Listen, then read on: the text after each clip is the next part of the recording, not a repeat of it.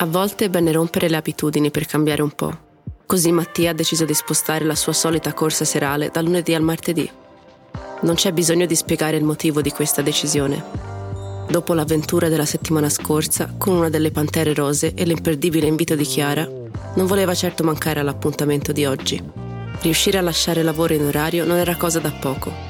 La grande fretta delle ultime settimane continuava a trascinarsi. Mentre si dirigeva verso la sua auto, è stato, ovviamente, avvicinato da un collega che aveva urgentemente bisogno del suo aiuto. Mattia dà una rapida occhiata all'orologio. Va bene, dice, ma non ho molto tempo. Finalmente, 50 minuti dopo, sale in macchina. Arrivato a casa, cambia rapidamente il suo abito sartoriale con abiti sportivi e si dirige verso la foresta. Come se ci fosse di mezzo il diavolo, deve anche arrancare per gli ultimi chilometri dietro a un trattore, nella direzione opposta vede passare alcune auto, piene di signore in maglietta rosa. Accidenti, è arrivato troppo tardi. Raggiunge in fretta il parcheggio vicino al bosco. Data l'ora tarda c'è meno gente e trova un posto senza problemi. Ai margini, dove si trova la panchina dove fa sempre esercizi di stretching, scorge un altro gruppo di pantere. Quattro giovani donne. E sì, Chiara era lì in piedi. Parcheggia l'auto un po' più avanti e scende, ma non sa bene cosa fare. Intromettersi nel gruppo sembra troppo diretto Cosa direbbe poi? E cosa penserebbero le altre pantere? Fortunatamente Chiara è più creativa. Mattia guarda mentre le partecipanti si salutano con un bacio e si preparano ad andarsene. Chiara prende dalla tasca l'involucro stropicciato di una caramella, lo mostra alle sue amiche e indica una pattumiera proprio accanto alla sua auto. Quando è a circa 5 metri da lui, chiede con voce stuzzicante: Beh, non sei di buon umore oggi? Io il contrario. Sono contenta di essere arrivata, lui risponde, meglio essere in ritardo che non venire. E lei sorride. Ti terrò a bada, aggiunge. Nel frattempo lei ha già raggiunto il cestino. Le sue amiche non si accorgono di nulla. Seguimi con discrezione, dice con fare cospiratorio. Quando la via è libera, suona il campanello al numero 154. Mattia segue la vecchia Peugeot a distanza di sicurezza. Dopo 5 minuti di guida, l'auto si ferma e Chiara scende. La Peugeot riparte, mentre Mattia cerca un posto dove parcheggiare. La strada è molto trafficata, quindi può parcheggiare solo a un centinaio di metri di distanza. Mattia cammina lungo la strada, cercando il numero civico 154. Suona il campanello, ma nessuno risponde. Aspetta e suona una seconda volta. Ancora nessuna risposta. Forse il campanello è rotto. Quando prova a bussare alla porta, si accorge che è socchiusa. Con cautela spinge per aprirla. Entra in un corridoio ben illuminato.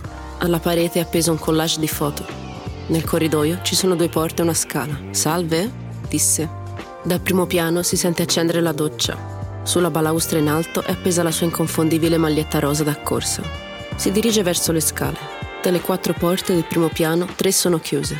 La quarta è socchiusa e proietta una luce calda nel corridoio. L'odore di shampoo lo accoglie. Mattia apre ulteriormente la porta e vede Chiara che si insapona i capelli in una doccia a cabina aperta. La schiuma le scorre in fiume lungo le spalle e ai lati dei seni formosi. I suoi occhi brillano. Mattia non esita un secondo e si spoglia in un nuovo tempo record. Togliendosi i boxer, il suo uccello svolazza fuori come una bandiera. Come una leonessa affamata, lei si concentra immediatamente su di esso e lo tira nella doccia agguantandolo per la sua asta. Non allenta la presa e lo tira via giocosamente. Poiché ora ha le mani occupate, lui continua a lavarle i capelli. Le massaggia la testa e gioca con la sua lunga chioma. Le sue mani seguono la schiuma che scorre lungo il suo corpo. I suoi seni sono sodi e si adattano perfettamente alle sue mani. Le stringe delicatamente e le succhia un capezzolo. Lo sente duro e morbido allo stesso tempo. Sente il sapore del cocco dello shampoo. Chiara toglie le mani dal suo cazzo ormai ben lavato e raggiunge lo scaffale del gel doccia e degli shampoo. Con sua grande sorpresa prende una paperella di gomma. Conosci il mio compagno di doccia? chiede mentre lo fa scivolare con sfida sul suo corpo. Divertente, dice Mattia e prima ancora che lui possa finire la frase, lei gli preme l'anatroccolo sui testicoli. Con sua grande sorpresa, il suo amichetto giallo si rivela essere un vibratore. Non te l'aspettavi, vero? chiede lei mentre lo fa giocare con l'anatroccolo. Premendo un pulsante da qualche parte, l'anatroccolo inizia a vibrare, sia con la testa che con la coda. Questo stimola sia le sue palle che il suo perineo. Le mani di lui cercano e trovano la sua figa. Vi appoggia la mano piatta e fa scivolare dentro il dito medio, per minuti rimangono così, una sensazione di beatitudine. Ora tocca a me, dice lei, e spinge l'anatroccolo nella sua mano libera, ma la combinazione con l'acqua e lo schiuma la fa cadere a terra. Mattia si china per raccoglierlo, offrendogli una bella vista della sua figa, luccicante d'acqua. Lui si inginocchia e guida l'anatroccolo dalla punta del piede alla caviglia. che solletico, squittisce lei e scuote il piede. Mattia guida l'anatroccolo tremante lungo il polpaccio. Arrivando alle ginocchia, scivola un po' più dentro, lungo l'interno delle cosce. Lei spontaneamente allarga un po' di più le gambe, lasciando libero il passaggio all'anatroccolo. Lo lascia per un attimo a beccare le sue labbra con il suo becco tremante. Bello, continua così, dice lei. Ma Mattia non si arrende così rapidamente. Lascia che l'anatroccolo giri intorno alla sua figa affamata e becca di tanto in tanto, ogni volta un po' più a lungo. Ogni volta un po' più a lungo. A volte lascia che il becco scompaia tra le sue labbra, assaggiando il clitoride. Si accorge che lei lo vuole sempre di più. Con una mano le apre le labbra e lascia che la paperella faccia il suo lavoro. Le gambe di lei si allentano e cerca un appoggio contro la parete della doccia. Ora tu, dice, e spinge il naso di lui quasi dentro di lei. L'acqua corrente non lo facilita, ma la combinazione dell'anatroccolo e della sua lingua la fanno impazzire. Mattia succhia e lecca, mentre l'anatroccolo le dà qualcosa in più. Quando è quasi al culmine, afferra saldamente con la mano lo stendino della doccia. O continua a fare quello che sta facendo o mantiene l'eccitazione per un po'. Sceglie la seconda opzione e rimette l'anatroccolo tra i faconi del jet doccia. Da questo momento in poi non è più uno spettatore. Con una sola mossa, Mattia si alza in piedi e infila il suo cazzo duro nella figa affamata e bagnata. Lei si aggrappa saldamente allo scaffale e avvolge le gambe intorno a lui. Con cautela, lui inizia a spingere dentro di lei con lunghi colpi. Per un momento è un po' difficile mantenere l'equilibrio sul pavimento bagnato. Mattia allarga un po' di più le gambe per essere più stabile, mentre Chiara prende il controllo dei movimenti dei fianchi di lui. Mette le mani aperte sul suo sedere e sente che lei inclina la vita intorno al cazzo, che è sempre più duro. Più veloce, più veloce, più veloce.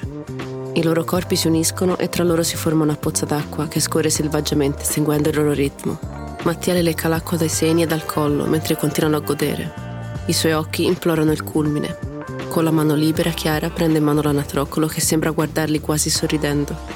Lo tiene in una posizione tale da stimolare ulteriormente sia il suo clitoride che il pube di Mattia. Lei ansima sempre più forte.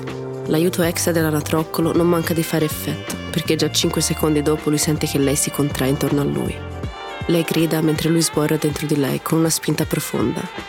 Lui trema sulle gambe mentre schizza una seconda e una terza volta. Chiara si stringe intorno a lui. Rimangono così avvinghiati ancora per un po', mentre lui riprende fiato.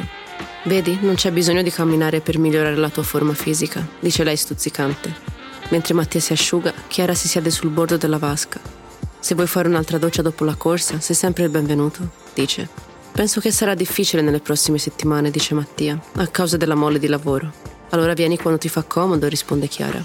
Si tuffa nella borsetta e tira fuori una biro. Ecco il mio numero di telefono, dice. E si mette in ginocchio davanti a lui per scrivere il numero sul suo basso ventre. Il pensiero di un altro incontro e il fatto che lei si sia inginocchiata davanti a lui danno un'ulteriore spinta all'uccello, facendolo alzare di nuovo e quasi sbattere contro di lei. Lei lo guarda dritto negli occhi e lo prende avidamente in bocca senza esitare.